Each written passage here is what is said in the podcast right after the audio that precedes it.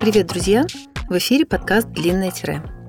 Каждый выпуск — это диалоги с людьми, которые создают успешные бренды. Сегодня мы поговорим с директором креативной школы Workshop Светланой Майбродской о том, как стать неймером, с которым все хотят работать, какие тренды сейчас есть в нейминге и что делать, если клиенту ничего не зашло. Света, э, скажи, пожалуйста, чему ты посвящаешь больше всего времени, что тебя больше всего из э, перечисленного вдохновляет? Я, конечно, жду ответ нейминг, потому что это позволит мне плавно перейти к теме нашей беседы, но тебе не обязательно мне подыгрывать, можешь честно сказать. Не нейминг. Не нейминг. А, неймингом я занимаюсь, чтобы не забыть про свое то самое первое образование. Я филолог, э, причем хороший филолог с красным дипломом, с языками и а, все, кто знает, что такое язык, понимают, что язык а, в активе до тех пор, пока ты им занимаешься. Даже относится к своему родному языку, им тоже надо заниматься, чтобы его чувствовать. Ну, в общем, примерно как с пианистами. Они должны играть 8 часов в день, иначе пальцы перестают играть красиво. Поэтому нейминг — это вторая моя сущность, а первая сущность э, даже не преподавание, а скорее директорство. То есть, когда меня спрашивают, кто я, все-таки я директор э, вот того самого института. Mm-hmm. То есть тебе больше нравится организовывать, продюсировать, э, налаживать процессы? Нет, так тоже нельзя сказать. Отнюдь у меня сегодня все будет. А, то, что мы делаем, это не всегда то, что нам нравится. Я как раз не очень люблю руководить, контролировать и э, всем объяснять, что надо делать. А, но эм, я понимаю, что воркшоп на сегодня тоже такая огромная институция, что без моей там ведущей роли э, все почему-то распадется Поэтому приходится и даже считать. Хотя вот считать я точно и бюджетировать э, не просто не люблю, ненавижу. Но это тоже нужно делать, поскольку ну, директорское э, кресло обязывает. Угу, хорошо, поняла.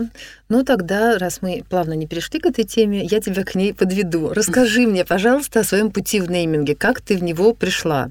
Мы поняли про, фило, про филологическое образование, но не все филологи приходят в нейминг абсолютно. А мы знаем, что в нейминге очень много людей с математическим образованием. Вот как ты пришла в нейминг? А у меня с математическим образованием все хорошо. У меня и то полушарие, которое за математику и за физику отвечает, э, тоже развивалось, и Э, я очень много олимпиад э, всяких математических, физических выигрывала. Э, может быть, это, кстати, помогает не филологии, потому что нейминг это все-таки лингвистика больше. А, а лингвистика это вещь такая логическая, системная и ближе, мне кажется, к математике, чем даже к языку. Поэтому, наверное, вот то, что в школе было там, на уровне «мне нравится э, язык, а еще мне нравится математика», вот это все сильно повлияло. А, как ни странно, нейминг, неймингом я стала заниматься э, чуть ли не раньше, чем все остальное. Но как-то он параллельно вошел в мою жизнь, э, и началось все с клиентов, которые, не зная разницы между копирайтингом, неймингом и пиаром, э, просто меня просили им придумывать названия. А я тоже не знала, что, оказывается, это разные профессии. И, э, и пиаром я тоже, кстати, занималась, то есть писала пресс-релизы, э, удивлялась, почему они у меня не очень хорошо получаются, но потом и их научилась делать. Вот, и параллельно училась неймингу.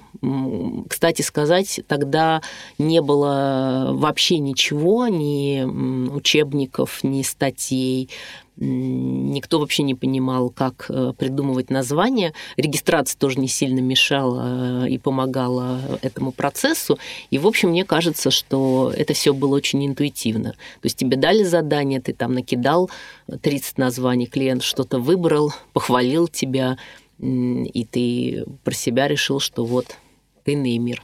Угу. То есть твоя система э, была разработ... отсутствием системы. Да, да, ты училась сразу в полевых условиях. Но потом я так понимаю, что некая система возникла, да, некую методику ты для себя выработала. Я сначала столкнулась э, со статьей э, канадцев э, про типологию названий. Они разделили все названия на функциональные, фантазийные, ассоциативные. И я поняла, что, оказывается, нейминг это не скажем, озарение, а это некое ремесло. И в этом ремесле есть законы, правила, и больше я на тот момент никаких других статей не нашла, но я уже стала к этому подходить э, более там, научно. И даже сама пыталась какие-то закономерности в работе э, ну, там, придумать, да, вот. А потом э, такие э, учебники и э, статьи появились, э, и, конечно, спасибо большое американцам, потому что э, они э, из нейминга сделали не просто ремесло, а оформили это в такую теорию, системную, системные знания, написали учебники. Вот один из учебников э, всем советую. Правда, очень старенький, но для, так скажем, начала очень всем подойдет. Я имею в виду Алекс Френкель. Нейминг, как игра в слова, становится бизнесом. На нем, по-моему, все да, да, да. Да, выросли, э, переросли, но тем не менее он хорош как такой, такой первый букварь. Да, в нашем офисе он э, на полке стоит. У меня тоже стоит э, на полке, да еще и с кучей пометок, закладок. Да, оттуда можно было брать э, какие-то кейсы, чтобы 15 лет назад объяснять первым клиентам про то, как это происходит и как это было у других. А расскажи, пожалуйста, преподаешь ли ты нейминг и копирайтинг сама, а, например, в своей академии, и как ты ему учишь, как ты учишь людей создавать названия? Нейминг я вообще преподаю э, системно, делаю раз в году большой курс нейминга – и раз в году делаю не менее большой курс по вербальному брендингу, где нейминг ну, просто там занимает полкурса. А, мне кажется, что я отношусь к преподавателям, которые а, системно читают свои курсы. То есть у меня есть разработанные э, лекции, и в каждой лекции поставленные задачи, теория, примеры, и все это я постоянно тест, тестю на своих студентах. И, наверное, э, копирайтинг для меня до сих пор это все-таки какое-то а, ближе к искусству ремесло которому сложнее научить. А вот нейминг для меня это математика, такая лингвистическая математика. И вот за 20 лет я пока не изменила а, такому мнению, что неймингу можно научить любого человека, даже не гуманитарного, потому что это раз, два, три, четыре. А брифы, которые ты даешь студентам, это реальные брифы или учебные брифы? Если это реальные брифы, то были ли названия, которые потом ну, реально ушли в жизнь, да, и стали названием реальных брендов? А, последние несколько лет э, даю реальные брифы, и много. Связано это с тем, что у меня у самой их много, и мне всегда интересно и посмотреть, э, что придумают студенты, и э, учить работы одновременно самой над проектом легче, потому что так ты не только знаешь, как нужно, но и ты понимаешь, почему у студентов могут быть сложности с каким-то брифом или э, с, там, с какой-то темой. Э, предпоследний учебный проект у нас был по IT, и половина моих девочек-студенток э, э, сказала, что э, очень сложный бриф, и для них практически тема, ну как э, про космос э, писать или придумывать. Но мне важно, что я тоже девочка, я тоже с таким брифом работаю, я тоже также не IT, э, не только специалист, но и вообще далека от IT, от digital а человек и практик. Мне важно, что в нейминге много таких проектов, где ты не внутри, э, не внутри темы, а скорее наоборот, э, ничего в ней не понимаешь. И мне кажется, что челлендж эм, как раз в том и есть, что ты за курс учишься с такими проектами работать. Угу. Да, и поэтому я даю студентам э, такие задания, обязательно показываю клиентам какие-то лучшие их варианты. А, получается ли так, что студенческие названия выбирают? А, чаще нет, а, потому что их надо дорабатывать, доделывать, и у студентов немножко не хватает опыта. Но с, с учетом того, что я дорабатываю с ними или без них, да, получается не очень часто. Причина как раз в том, что в нейминге есть несколько моментов, э, как мне кажется, принципиальных. Э, это опыт э, реагирования на ситуацию, и в том числе на клиентские хотелки. И второй момент – это некое чутье, это и лингвистическое чутье, и регистрационная, я имею в виду сейчас регистрацию, что пройдет, что не пройдет, и психологическая, что понравится, что не понравится конкретно этому клиенту в конкретно этом брифе. Поскольку у студентов такого нету э, еще, да, то э, они могут э, нащупать э, очень хорошую мысль и даже корень какой-то. Но дальше надо его двинуть в какую-то сторону, буквально один звук поменять, чтобы mm-hmm. это а, либо можно было зарегистрировать, либо можно было показать, либо вообще можно было а, сделать а, уже настоящим брендом. Угу. Ну, раз мы заговорили теперь о хотелках, то вот на твой взгляд, все ли хотелки клиентов реализуемы? Потому что часто вот нам приходят и говорят, ну вы же профессионалы, ну вот э, мой список хотелок. Вот где та граница, где э, те самые ограничения, что мы можем, какие хотелки мы можем воплотить и какие хотелки нет? Мне кажется, изначально с опытом приходит э, э понимание ситуации и понимание, что многое возможно. А, не, не, не всегда это бывает а, один в один так, как клиент сформулировал, но в любой хотелке клиента на самом деле есть некое рациональное зерно.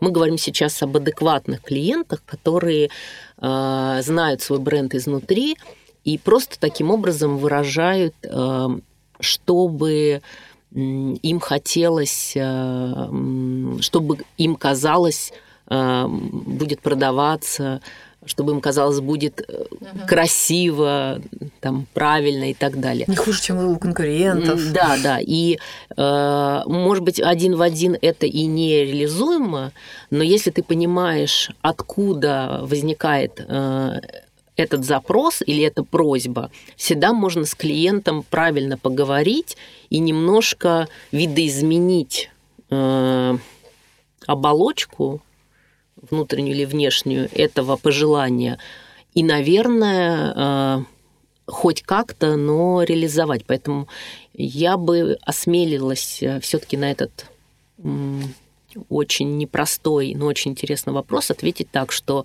с возрастом ты стараешься своих клиентов полюбить и максимально реализовать то, что они просят. Насколько это возможно. Да, насколько это возможно. Здесь надо с клиентом все равно разговаривать о том, что а, название цифра не регистрируется, но если мы цифру э, визуализируем э, и трансформируем, и она будет э, похожа не на цифру, а на что-то другое, то можно и это каким-то образом сделать. Но вот вопрос все-таки в диалоге, в том, что клиент тоже должен услышать, почему это нельзя в чистом виде, но и вы должны понять, э, что ему хочется и как можно э, трансформировать пожелание во что-то реализуемое. Наверное, в этом э, и работа такая чисто менеджерская. Угу. Ну, то есть я правильно понимаю, что в работе Неймера есть и вот эта часть как бы образ... немножко образовательная, да, мы должны объяснить и, и должны объяснить, да, так чтобы клиент То есть ты как понял. психолог Э, успокаиваешь клиента, доносишь до него мысли, что ты с ним э, одна команда, что ты очень хочешь э, максимально сделать так, чтобы ему было комфортно, и чтобы он полюбил то название, которое там в финале будет придумано. Но есть вот нюансы, и надо их вместе трансформировать во что-то реализуемое. Угу. Тогда э, следующая моя мысль, э, логичная, э, ситуация, с которой сталкиваются, я думаю, что все абсолютно люди, которые занимаются неймингом, э, мы здорово забрифовались, э, у нас было ощущение, что мы услышали клиента, клиент услышал нас, мы сдаем название, они все по брифу, э, но не зашло. Вот что делаем в этой ситуации?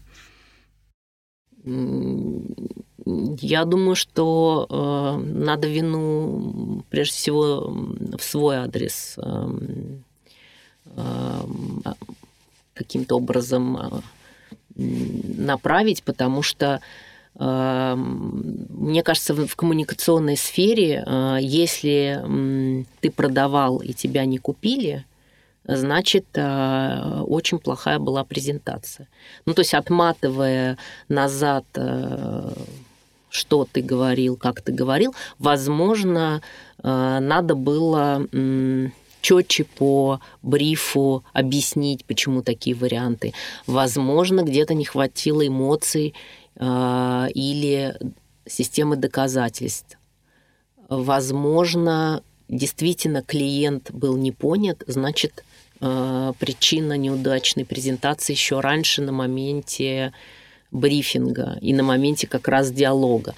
Но вот я э, всегда неудачную презентацию и отсутствие хоть какого-то э, названия, которое нравится, э, всегда отношу на свой счет значит, ну, моя проблема, потому что все э, случаи, когда клиент выбирает не одно, а два названия, или там у него шорт-лист, с которым он уходит, говорят мне о том, что э, сама презентация была выстроена очень правильно, и э, я смогла клиента убедить, что в ответ на этот бриф э, были придуманы э, очень хорошие варианты, и максимально разные, и еще и с максимальной отдачей с моей стороны. Поэтому не знаю, на самом деле, вот что ты ждала э, Нет, в э... качестве ответа на этот вопрос, кто виноват, что клиенту ничего не понравилось. Может быть, виноват сам клиент. Э, мне кажется, что все-таки виноват э, ну, неймер, агентство. Нет, я скорее не ищу виновных, а, а так как у нас подкаст в том числе и образовательный а, для людей, которые начинают заниматься неймингом, недавно им занимаются, просто дать какие-то, не знаю, лайфхаки, как-то поддержать, объяснить, что все с этим, мы, мы все с этим сталкиваемся действительно, и приходится, да, отматывать, анализировать и, ну, перестраивать, возможно, да, коммуникацию, чтобы все же э, решить задачу, которую клиент поставил. Есть еще вот один, одна грань этого вопроса если мы не очень понимаем, что хочет клиент, но и клиент не понимает, что он хочет, вот здесь большой-большой сразу заложен, не знаю, какой-то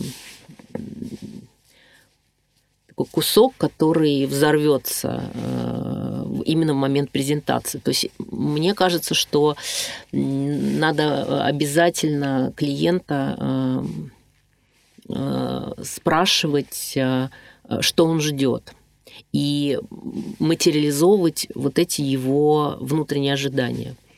Конечно, не все клиенты готовы объяснить на уровне лингвистики, там, какого рода там э, им им там будет э, утвержден и так далее, но это делается с помощью э, каких-то референсов, примеров. А вот если будет такой вариант названия, а если там название будет там из двух слов, типа такого. Я в момент, когда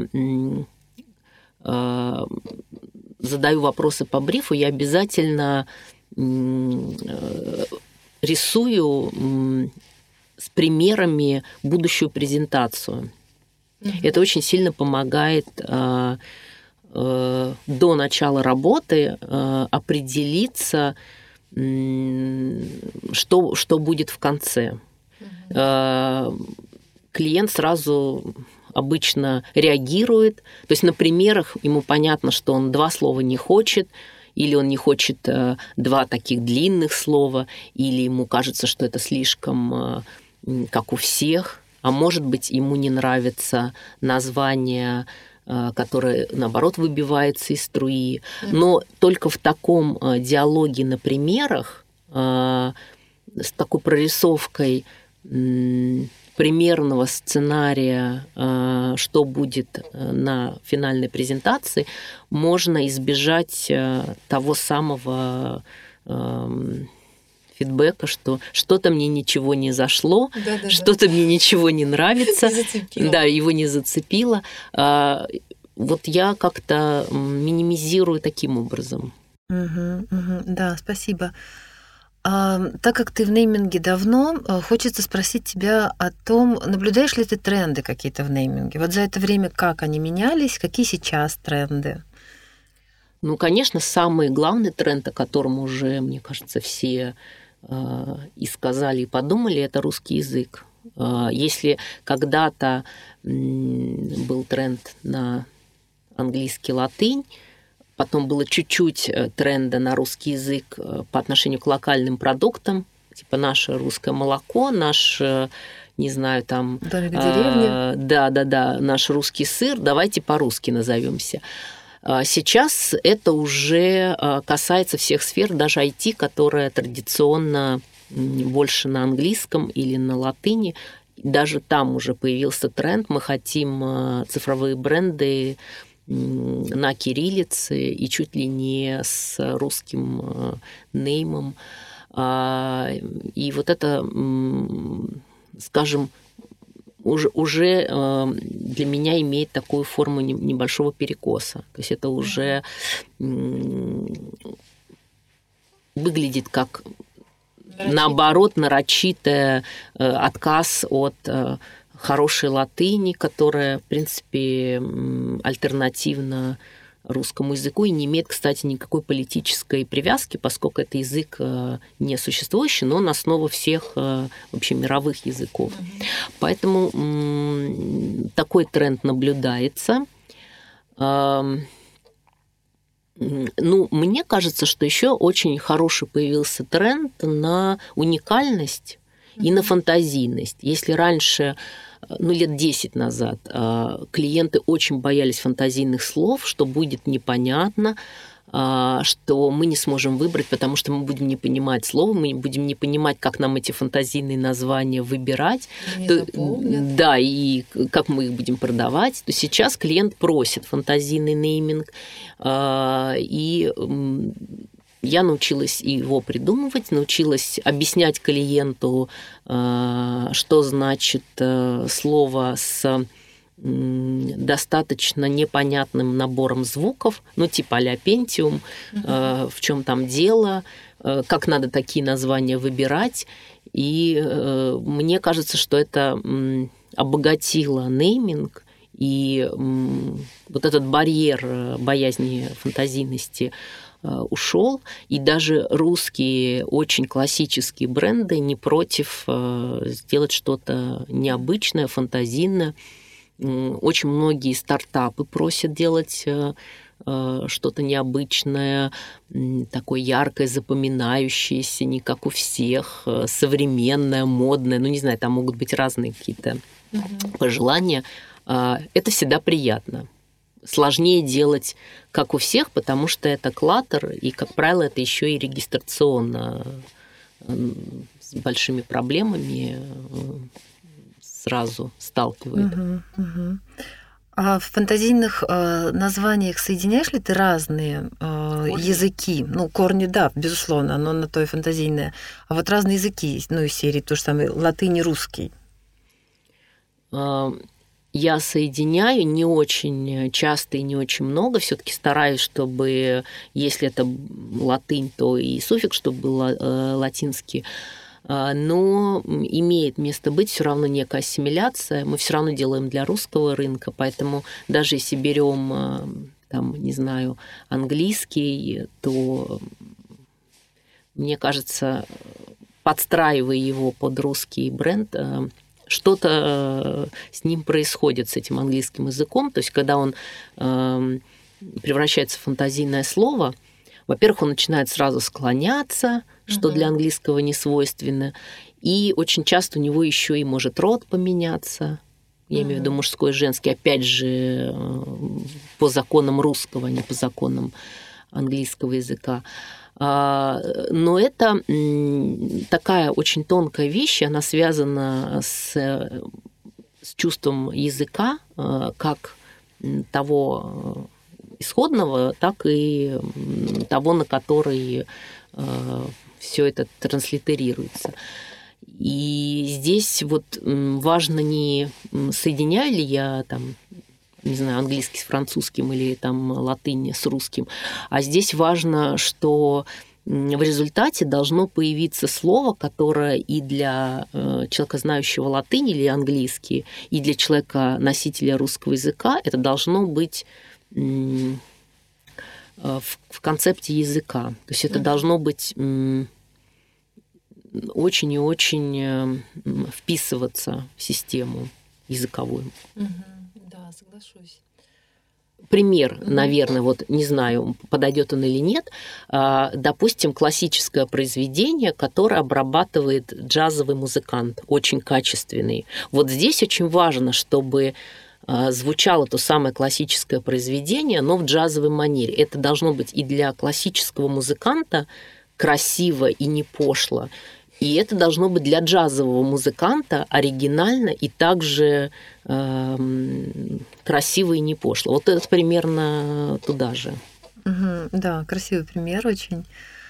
А, мы несколько вопросов назад а, упомянули о том, что графика может помочь в регистрации. А может ли помочь графика, картинки, ну, в общем, какие-то визуальные образы в презентации? Вообще используешь ли ты а, это в презентации? Почти нет. Связано это исключительно э, с моими проблемами. Э, я не умею рисовать. Э, если я использую какие-то референсы, то это все равно нельзя назвать э, рисунками. Делаю я это очень редко. А, и вторая причина, почему я это не делаю, потому что я уверена, что name должен звучать э, сам по себе, поскольку очень часто названия брендов произносятся эм, без визуального сопровождения. Ну, пример, мы звоним в компанию, на ресепшене там, секретарь э, говорит «Здравствуйте, Сбербанк» там, uh-huh, или «Здравствуйте. Яндекс». Uh-huh. И если тебе некрасиво, непонятно, если там то, что она отвечает э, э, по звучанию нельзя расслышать, нельзя повторить, то это название не подойдет, каким бы красивым у него не был логотип или там фирменный стиль. Поэтому я считаю, что чище презентовать название без картинок и даже без референсов. Mm-hmm. То есть э, строить э, систему доказательств э, с помощью слов и каких-то концептуальных мыслей. Ну, как я говорю, система смыслов. Mm-hmm. Да, а можешь нам рассказать про какой-то ну, один из последних, например, проектов по неймингу, который тебе запомнился и который был тебе очень интересен, например? А сфера какая? Просто я за последнее время сделала такое большое количество проектов. А, вообще без разницы. Вот что-то, что тебе очень запомнилось. А мне почему-то сейчас вспомнился очень интересный проект. А, это туалетная бумага. Вспомнился он потому, что было очень много интересных названий клиентка оказалась очень, эм, скажем, открыта для каких-то необычных эм, вариантов. Ну, во-первых, она мама троих детей, и, видимо, связана и с туалетной бумагой, и с параллельными э, в зонтике продуктами типа бумажные полотенца, подгузники, угу. памперсы. И, в общем, вот это все Э, скажем, будет в этот бренд входить. А, и э, меня, сначала удивил бриф, потому что в брифе было написано, вся туалетная бумага и средства а, для индивидуальной чистоты а, построены на там, теме белый, чистый, пушистый, мягкий. И дальше была фраза так вот, я этого не хочу. Я подумала, какой интересный бренд, какой интересный клиент. А, и э, ну, как интересно будет делать то, что в разрез категории. Я здесь сразу проговорила, уверена ли она, что то, что я придумаю, она сможет э, продать, потому что проще-то идти как бы по течению, что, угу. которое уже там все проторили и так далее. Но она сказала, что она вообще считает, что а, в этой категории тоже должны появиться такие э, особенные бренды, которые будут а, качественные, будет, будут именно на качестве и на, а, скажем, ну, типа, говорить сами за себя, на таком минимализме э, концептуальном. Э, существовать. Вот. И э, название, которое э, она в итоге выбрала, я долго вот думала, будет ли соответствовать выбор такому брифу, потому что иногда бывает, что клиент в брифе хочет чего-то необычного, mm-hmm. а тем не менее э, выбирает достаточно классичный вариант. У меня в классичных тоже было несколько, но выбрала она э, финское слово кука, пишется mm-hmm. с двумя к. Кукка. Mm-hmm. И выбрала потому, что если его прочитать э, человеку, не знающему финский, mm-hmm. к коим мы все относимся, то будет кака. И это очень Э, классный, говорит само за себя, и, в общем, ей это очень понравилось. И, в общем, для меня этот проект был, э, что называется, одним удовольствием, и в плане брифа, и в плане реализации, я лишний раз убедилась, что тот самый тренд, про который я говорила, э, что клиенты появились довольно смелые, довольно с нестандартным подходом и с желанием там, выделиться и в категории, и в нейминге, вот они уже есть. Угу. Слушай, это классно. А, а есть ли сфера, в которой ты еще не работала, но очень хотела бы поработать? Да, есть. А, я когда-то, когда была там 20 лет назад начинающим неймером, где-то прочитала в ужасной какой-то дурацкой статье, что Неймер за свою жизнь это как вот типа человек должен посадить дерево, родить ребенка там и так далее, mm-hmm. построить дом. И типа Неймер должен э, там сделать банк, сделать э, там какой-то национальный продукт и типа придумать название водки. И вот э, так получилось, что я сколько не бралась за водку, каждый раз проект э, куда-то холдили, и что-то происходило либо с проектом, либо с брендом, либо с командой, которая меня э, приглашала. И я каждый раз, когда у меня водка, думаю, что ну вот, та, тот самый проект э, мечты, которому я 20 лет иду, и каждый раз э, что-то не складывается. Вот сейчас опять у меня наклевывается проект с водкой, причем не с российской, но неважно. А, и будет интересно посмотреть, то есть, во-первых, будет ли бриф, во-вторых, смогу ли я придумать, что будет в результате с названием, которое выберут. В общем, мне интересно. То есть до сих пор этот гештальт у меня не закрыт, и я до сих пор э, в шутку говорю, что вот водку сделаю и иду на пенсию. На пенсию или из нейминга? Ну, на пенсию в нейминге, да. То есть, типа, буду а, со всеми закрытыми гештальтами неймер, у которого все было в жизни.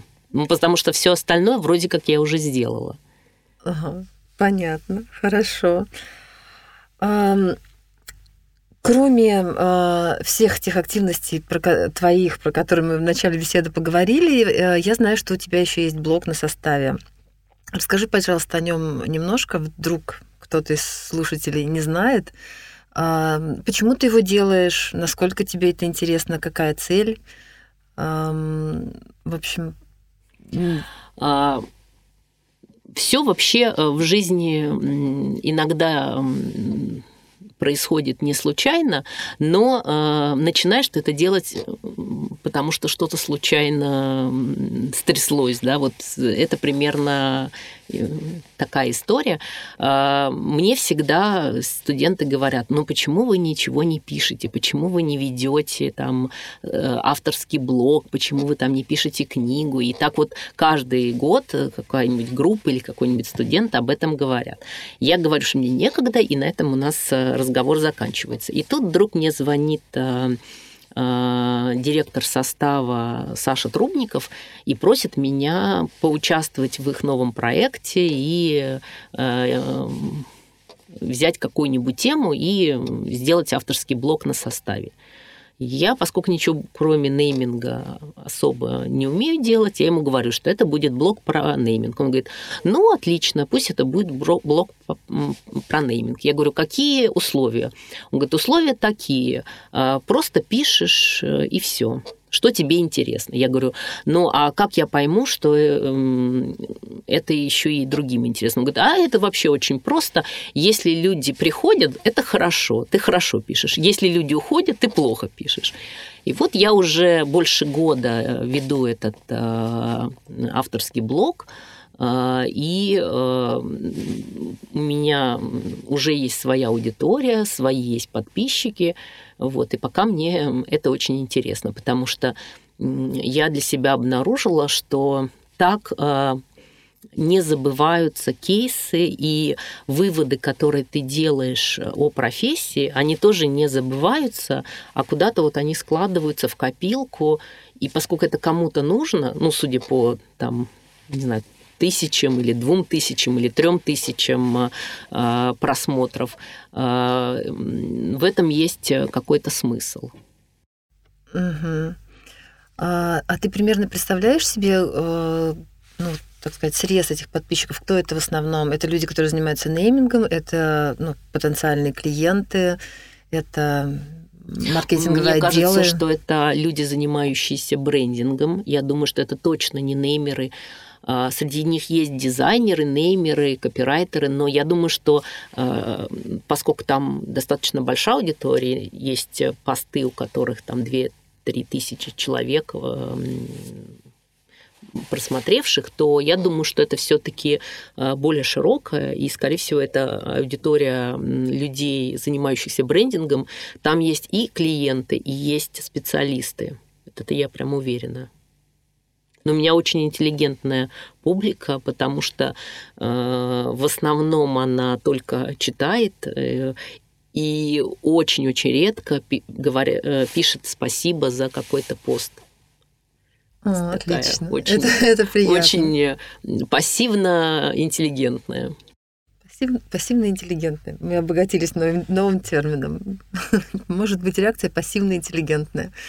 А, Света, спасибо большое. Очень была интересная беседа. А, я думаю, что не последний раз мы с тобой встречаемся. Можно я пожелание? Конечно, обязательно. Выскажу? Поскольку нас будут слушать те самые э, пассивно-интеллигентные, прекрасные люди, занимающиеся брендингом, я бы очень э, посоветовала всех э, обратиться к теме нейминга. До сих пор это в России не профессия и какое-то андеграундовое ремесло, которым занимаются постольку поскольку э, все, кто причисляет себя там, к дизайну, к брендингу, э, там, к слову, это до сих пор не оформилось в отдельную профессию, как, например, хотя бы копирайтинг. И тем не менее, у нас э, запускаются все новые новые стартапы, бренды, торговые марки, особенно в свете последних событий. И я вам хочу сказать, как человек, который уже 20 лет это делает, э, нейминг – это отдельное направление в брендинге. Здесь нужны специалисты, которые знают брендинг, чувствуют слово, э, понимают хотелки клиента, готовы словом э, на эти хотелки реагировать. Поэтому нам очень нужны специалисты, и если кто-то чувствует э, любовь к слову, имейте в виду, что такая профессия есть, э, и она востребована. Да, полностью поддержу. И это была Светлана Майбродская. Сегодня мы говорили о том, как строить карьеру в нейминге, что ждет этот бизнес в будущем и кто виноват, если клиенту ничего не зашло. Света, спасибо большое, что нашла для нас время. На этом подкаст «Длинное тире» прощается с вами. Подписывайтесь и следите за обновлениями.